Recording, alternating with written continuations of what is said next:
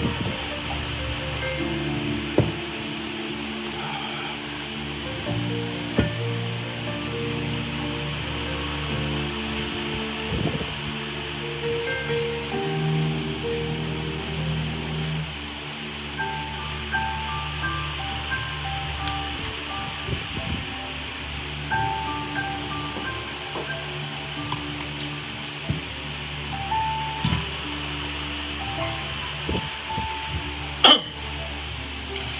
morning, good morning, good morning. Blessed Monday to each and every one of us. This is Pastor Allen and welcome to this devotional series called Word of the Day.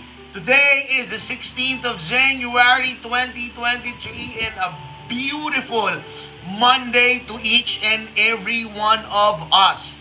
Beautiful Monday to you, Manang Marina, and I do hope you will join us later in the orientation.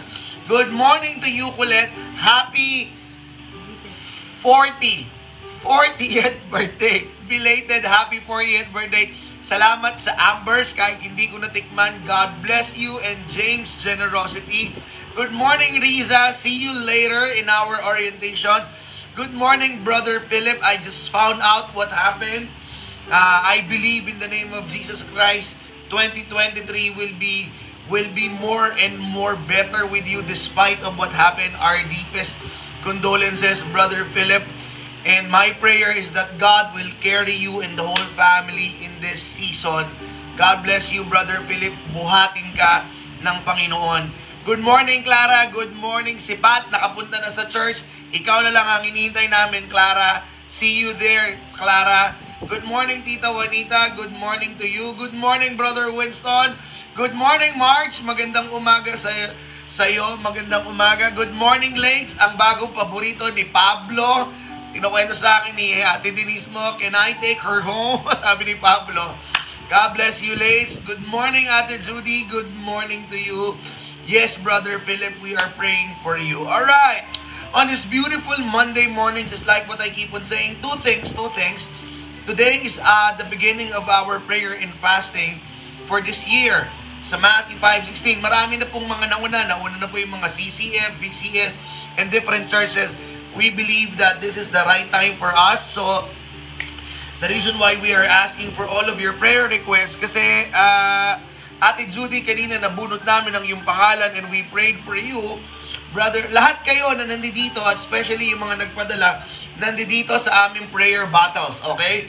So, nandito lahat yan. So, kinukuha namin at pinagpe-pray. And mamaya sa aming church, pinagpe-pray din namin ito. Alright? So do keep on sending in your prayer requests because we, we, we, we, I will keep on saying this. I want, me and my wife, the church wants to be a small part of the miraculous that God is doing or about to do in your life. And then another thing in the Monday morning, if you know someone, tag them, message them, Because if you believe that they need the Word of God at this very moment, don't be ashamed to tag them. Okay? This is your way of participating in the Great Commission. And what is that?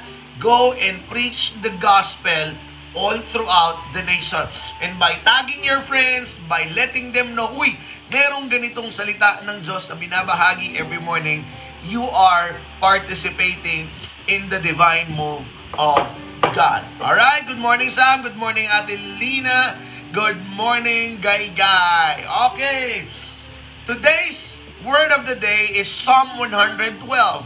Now, I just want to honor my wife because this has been her life verse for the family. What do I mean by that? This has been, for the longest time, her declaration for the whole family. So while doing my prayer box, ano doon, yung nasa likod po ng ilalim po ng Bible, nakita ko doon sa declaration niya, declaring Psalm 112 upon my family. And while I was reading it, then God gave me a, a powerful thought, share that powerful declaration, declaration to the word of the day, family. Okay? So this morning, it is about declaring Psalm 112 in our household. Good morning, Israel. Good morning, Ren. Ren, thank you, Ren. Thank you. Ito pong aking magandang sombrero ay galing po sa sa family ng mga uh, ni Christian at ni Ren. Okay?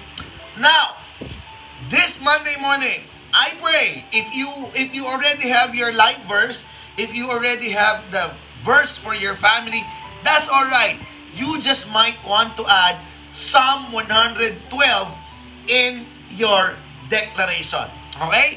But first, let us pray. Father, good morning. Father, thank you because this is another opportunity for us to taste and see the goodness of the Lord, to encounter your concrete love, to enjoy the abundance that you have in store for us, to be a part of the divine to be a participant on what you are doing. Thank you. We have so much to be thankful for in Jesus' mighty powerful name. Amen. Alright, good morning Yuko, good morning Ate Gina. Indeed, maulan na umaga. Again, just like what I've said a while ago, word of the day is Psalm 112 and we will declare Psalm 112 in our family. Babasahin ko, if if you have your Bibles with you, you might want to get it so that you can follow me in reading Psalm 112. Good morning, Ate Nini. I'll see you on your birthday, okay? It is a great joy nung sinabi sa akin ni Pastor AJ. Alright? Meron akong surprise sa'yo sa birthday mo. Magugulat ka. Good morning, Kuya Oliver. Super congratulations, Kuya. Super congratulations. Mama is proud of you in heaven, and we, your family, is very proud of you, Kuya Oliver. All right, let us begin. Psalm 112, verse 1. Praise the Lord. Di ba, sinabi ko sa inyo the other week, ihanda mo yung bibig mo sa pagsasabi ng praise the Lord because this is the season that you will keep on saying, praise the Lord, praise the Lord, praise the Lord. Graduate ka na sa, ano ba yan, Lord? Graduate ka na sa, Lord, ano na ba? Graduate ka na ron. This is the season of praise the Lord. So you better ready your praise in the mouth. Sabi niya, praise the Lord. Blessed are those who fear the Lord, who find great delight in His command. This is my declaration to our family, that our family will fear the Lord. That my wife, our family, our children, even the workplace that you are in, they will fear the Lord. You know why? Because the fear of the Lord is the beginning of wisdom. And wisdom, this is what I love about the definition of wisdom. Wisdom is having an awareness that what you do now will affect your tomorrow. That what you do now will affect your tomorrow. That is wisdom. Kaya hindi ka basta-basta kikilos ng mga basta-basta lang pinag-iisipan mo. In coaching, we call that mindfulness. Alright? So sabi, praise the Lord, blessed are those who fear the Lord, who find great delight in His command. That is the first declaration of Psalm 112. Our families will have great fear in the Lord, and that, according to that, we will be blessed, and we will find great delight in His command. Number two, their children will be mighty in the land. The generation of the upright will be blessed. Kung ikaw ay ma- may anak, taas mo ang kamay mo. Okay? Kung wala ka pang anak at gusto mong magkaanak, itaas mo rin ang kamay mo. Alright? What is the second declaration in Psalm 112? Good morning, Attorney Des. Very powerful. Their children will be mighty in the land. If you believe that this resonates with you, if you believe that your children will be mighty in the land, type the name of your children. Type the name of your children, the names of your children, or the name of your son or your daughter. And we are claiming the declaration in Psalm 112 their children will be mighty in the land. The generation of the upright will be blessed. Alright? That's the second declaration ng Psalm 112. Type mo pangalan ng anak mo. Kung kaya ko lang i-type ngayon kasi Dakila and Andres. Alright. According to Doc Elsa, Joshua, Josephine, Jeremy, hindi magpa-schedule ka na nga doon sa bagong clinic ni Doc. Sinasabihan ako ni Denise, kailangan na magpa-cleaning. Alright. Riz Ann, Rosette, Rachel Dayan, sabi ni Ate Lina. Alright. Sabi ni Riza, Johan Amazona, Haniel Amazona, Isabella, Arkin, Zeus and Lucas, Enzo and Tisha, Yael and Yuel, kay Israel, Enzo and Tisha, kay Sama, kay Yama, at Arkin, Zeus and Lucas kay Sam. Yan, thank you Ate Lina, tinipe mo si Dakila at si Andres, si Sam Rian, si Ethan and Pablo, Paul Davidon Makaraeg and Ethan Makaraeg, Samantha Kyle. Yes, type down the names of your children because this declaration declares our children will be mighty in the land. And I declare these children's name that we have written down God honors it. And the names that we have written down, they will be the great leaders in their own field. Their children will be mighty in the land, mighty in doing business, mighty in the corporate world, mighty in the ministry, mighty in the government, mighty in the multi-level marketing business, whatever it is, because David declared the generation of the upright will be blessed. There's more. There's more. Verse 3. Wealth and riches are in their house, and their righteousness endures forever. Look at that.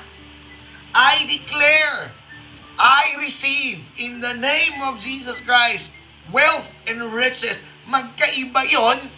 Magkaiba yon. Alright? There's a difference between wealth and riches. Riches is literally the riches. Yung, uh, yung mga more, yung mga gusto natin. But wealth, it has something to do with the whole being in our lives. And the declaration was this. Good morning, Pel. Good morning. Good morning, Kuya Chris. The declaration was this. Wealth and riches will be in their house. So I pray in the name of Jesus Christ we will not be in lack. Rather, we will be in abundance because wealth and riches will be in our house. Look at that. At the last part, righteousness endures forever. Ano pong ibig sabihin nun? Yung ating family will always have a right relationship with God. That's the meaning of righteousness from the word righteous. And when you pick up righteous, you will get right. Right relationship with our God. Our family, the Buka, the Manuel, the Nazareta, the Cruz, the Domingo, the Balang, the Guash, the Siriaco, the, the Tolentino, and everyone who's here. Not only our present generation, but the more generations to come in our lives will have a right relationship with God. Yun pa lang, panalong panalo na. Verse 4, I love this. Even in darkness, light dawns for the upright. For those who are gracious and compassionate and righteous. Let me read that again. Even in darkness, light dawns for the upright. Now, light dawns for the upright, even in darkness. This is a powerful declaration because it tells us of the reality of life. There will be darkness. There will be turmoils. There will be challenges. There will be difficulties. But the assurance that God gave to us, despite and in spite of that, the darkness, in the darkness, the light of God will dawn upon you.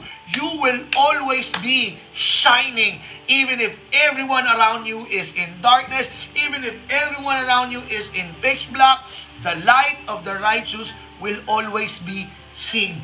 You will always see the light at the end of the tunnel. And never forget this.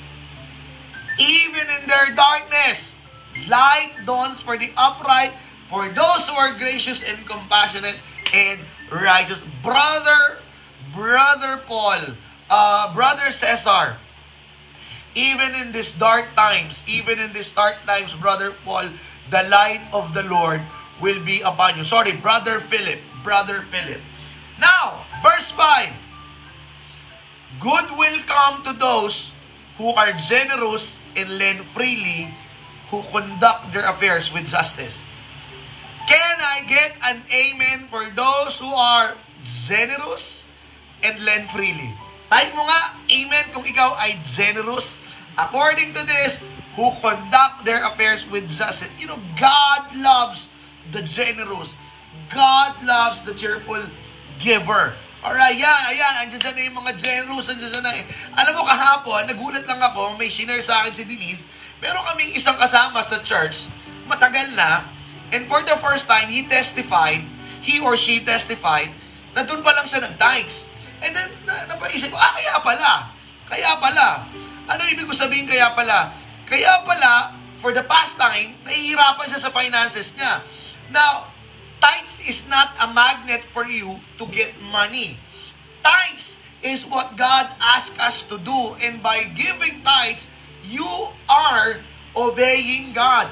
And that is one of the aspect of generosity. Because you believe that even if you give your 10%, you have more than enough.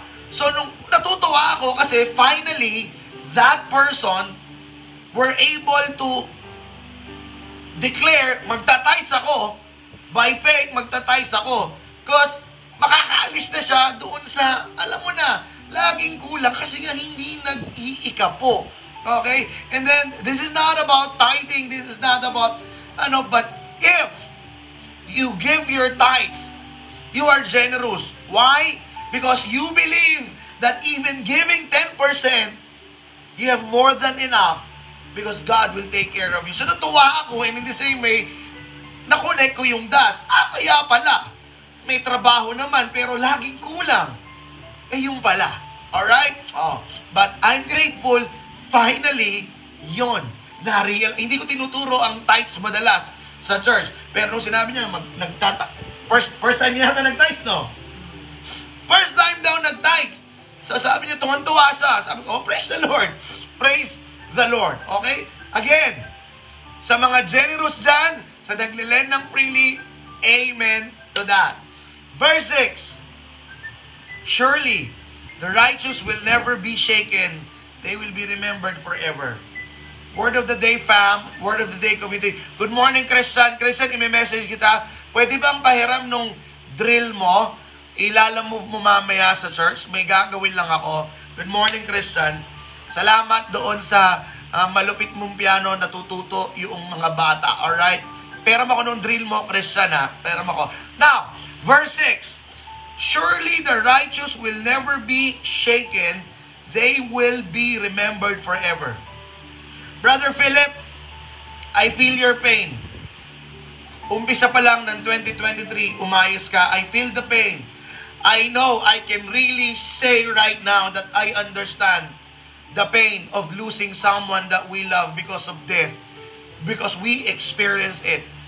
But right now, I'm telling you, brother, you will not be shaken despite and in spite of that challenge that you are encountering right now and you and your family. And you who are listening right now, God is telling you, you cannot be shaken. Good morning, Danica. Congratulations sa baby.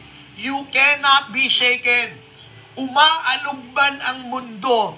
Your feet will be firmly planted because your foundation is firm and our foundation is Jesus Christ. And according to this, you will be remembered forever because your deeds, your kindness, your wisdom, your leadership will be remembered by those people that you have touched So, inuulit ko, 2020, pansinin nyo, 2020, 2022, umalog ang mundo because of COVID, and yet, here you are, standing firm, because that is a proof that the righteous, that Psalm 112 is upon us, we will not be shaken. As a matter of fact, gayahin natin si Risa, type it down there in the comment section, I cannot be shaken. If you want to go a little further, type down the family name. The Amazonas will not be shaken. The Manuels will not be shaken. The Makaraeg will not be shaken. The Bukad will not be shaken.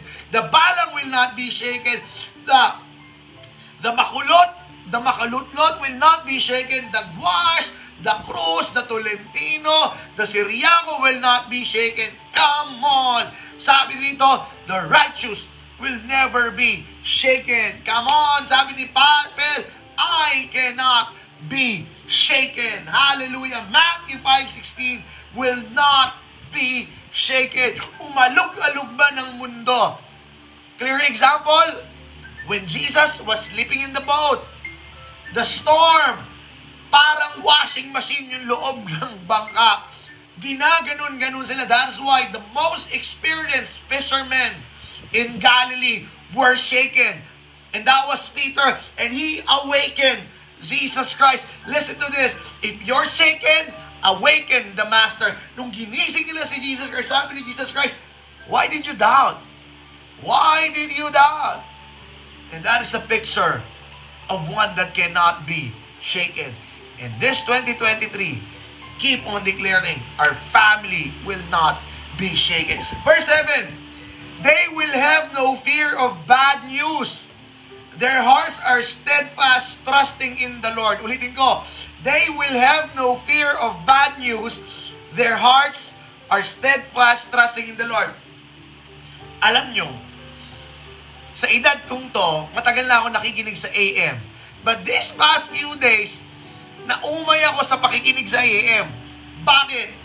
Puro sibuyas ang mahal na sibuyas, ang mahal ng ganitong sibuyas, ang dami na, nagsanga-sanga na. Pero the heart of the matter is, sibuyas. Puro sibuyas.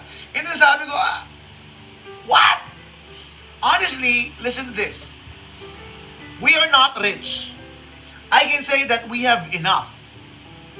But this is probably the security that God have established in our hearts we heard a lot of bad news in our lives. And my declaration that Psalm 112 will deeply, will be deeply embedded, imbibed in our hearts. That no matter what the bad news is, instead of seeing the worst of the news, we will see the silver lining with it. We will see the opportunity of God displaying His power. The other week, meron akong isang leader sa church nagsabi na matindi niyang problema. Hindi naman matindi. It's a problem. And then, he asked me, what can you say? See, that's a dangerous question kasi pag tinanong sa akin yon, what can I say? Hindi naman ako sinungaling. Nasasabi ko talaga yung nasa isip ko. Sabi ko, how can I say this? What do you mean? I'm looking for the right word to say to you na hindi ka ma-offend. But this is what really is inside my heart. That bad news that you have shared to me, I see it as an opportunity for God to flex His muscle. Dinagdag ko na lang yung flex His muscle. But the thought of our conversation is that I see a great opportunity for God to display His power. And probably that is what David meant. They have no fear of bad news because to us, bad news is an opportunity for us to witness God is powerful. God is mighty to save. Our God is a mighty warrior. Our God is a healer. Our God is a comforter. Our God is Jehovah Jireh. Our God is the one who will guide us. Our God cares for us. So, Again, if you will be hearing bad news, let us remember Psalm 112. They have no fear of bad news. Why? Our hearts are steadfast. Did you know that the synonym of cannot be shaken is steadfast? It is a reiteration of what he just said. You and I will not be shaken. Internally, eh, externally, and internally, Externally, hindi ka maaalog. Internally, maraming nangyayari internally sa atin. our hearts will be steadfast, trusting in the Lord. Hold on, hold on. Malapit na. Verse 8. Their hearts are secure. They will have no fear in the end. They will look in triumphs on their foes. Again, reiteration. This 2023, our hearts are secure. This 2023, no matter what's happening, outside and the inside, our hearts are secure. Just imagine that picture. Jesus sleeping in the storm. All right? We cannot be shaken because our hearts are secured in the name of Jesus Christ. Verse 9, they have freely scattered their gifts to the poor Their righteousness endures forever. Their horn will be lifted high in honor. There's so much power and promises in those words. Isa-isahin ko, freely scatter their gifts to the poor. Kanina, di ba, tinanong ko, who's the generous here? Sabi niyo, amen, amen, amen. Be generous. Our theme for this whole year is less is more. And the challenge on the prayer and fasting right now, day one, if you have excess, give it away if you have excess, have the courage and generosity to give it away. Because you are scattering your gifts. Alam mo bakit ka nag scatter ng gifts? Kasi you are overflowing. Alright? Eh ngayon, Pastor, wala pa eh. Unahan mo na si Lord.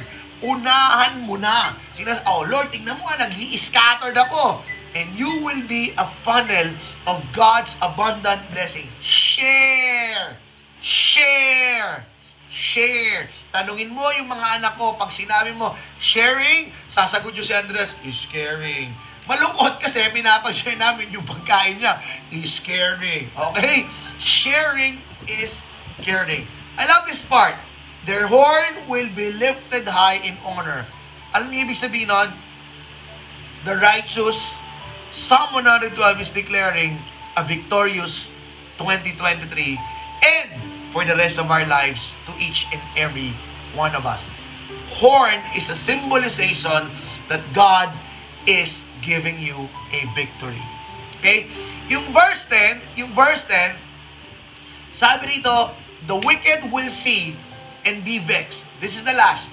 They will gnash their teeth and waste away the longings of the wicked will come to nothing. The simple meaning of that is this. Your haters will see how God is blessing you tremendously. Huwag kang magalit dun sa mga haters mo. Alright? I learned that in a very hard way because it, it, it damaged me internally. There are people who hate us not because of who we are, but because of the anointing that we carry. Ulitin ko, there are people who hates us. Not because of who we are or what we are, but simply because they cannot stand the anointing that you have.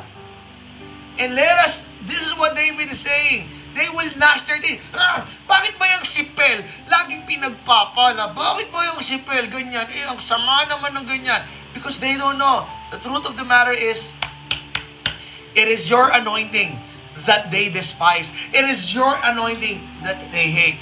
So instead of hating them back, instead of hating them back, if you want, utter a prayer to them and let them experience the same anointing that you have. There you have it. Kung kaya mo, kung kaya mo every now and then, declare Psalm 112 in your family. My prayer that every powerful declaration in Psalm 112 will be upon the Makaraeg, the Isgera, the Nais, the Nazareta, the Balangs, the Amazona, the Palagyo, the Bawan, the Makalulot, the Lasia, the Manuel, the Cruz, the Guas, everyone who's here. Amen? I'll see you tomorrow. We have a great, exciting word of the day for this week. Declaring Psalm 112 upon us. I love you too, Pablo. I love you too. God bless everyone. Good morning, Sir Philip. God bless you. In Jesus' name, amen. See you tomorrow.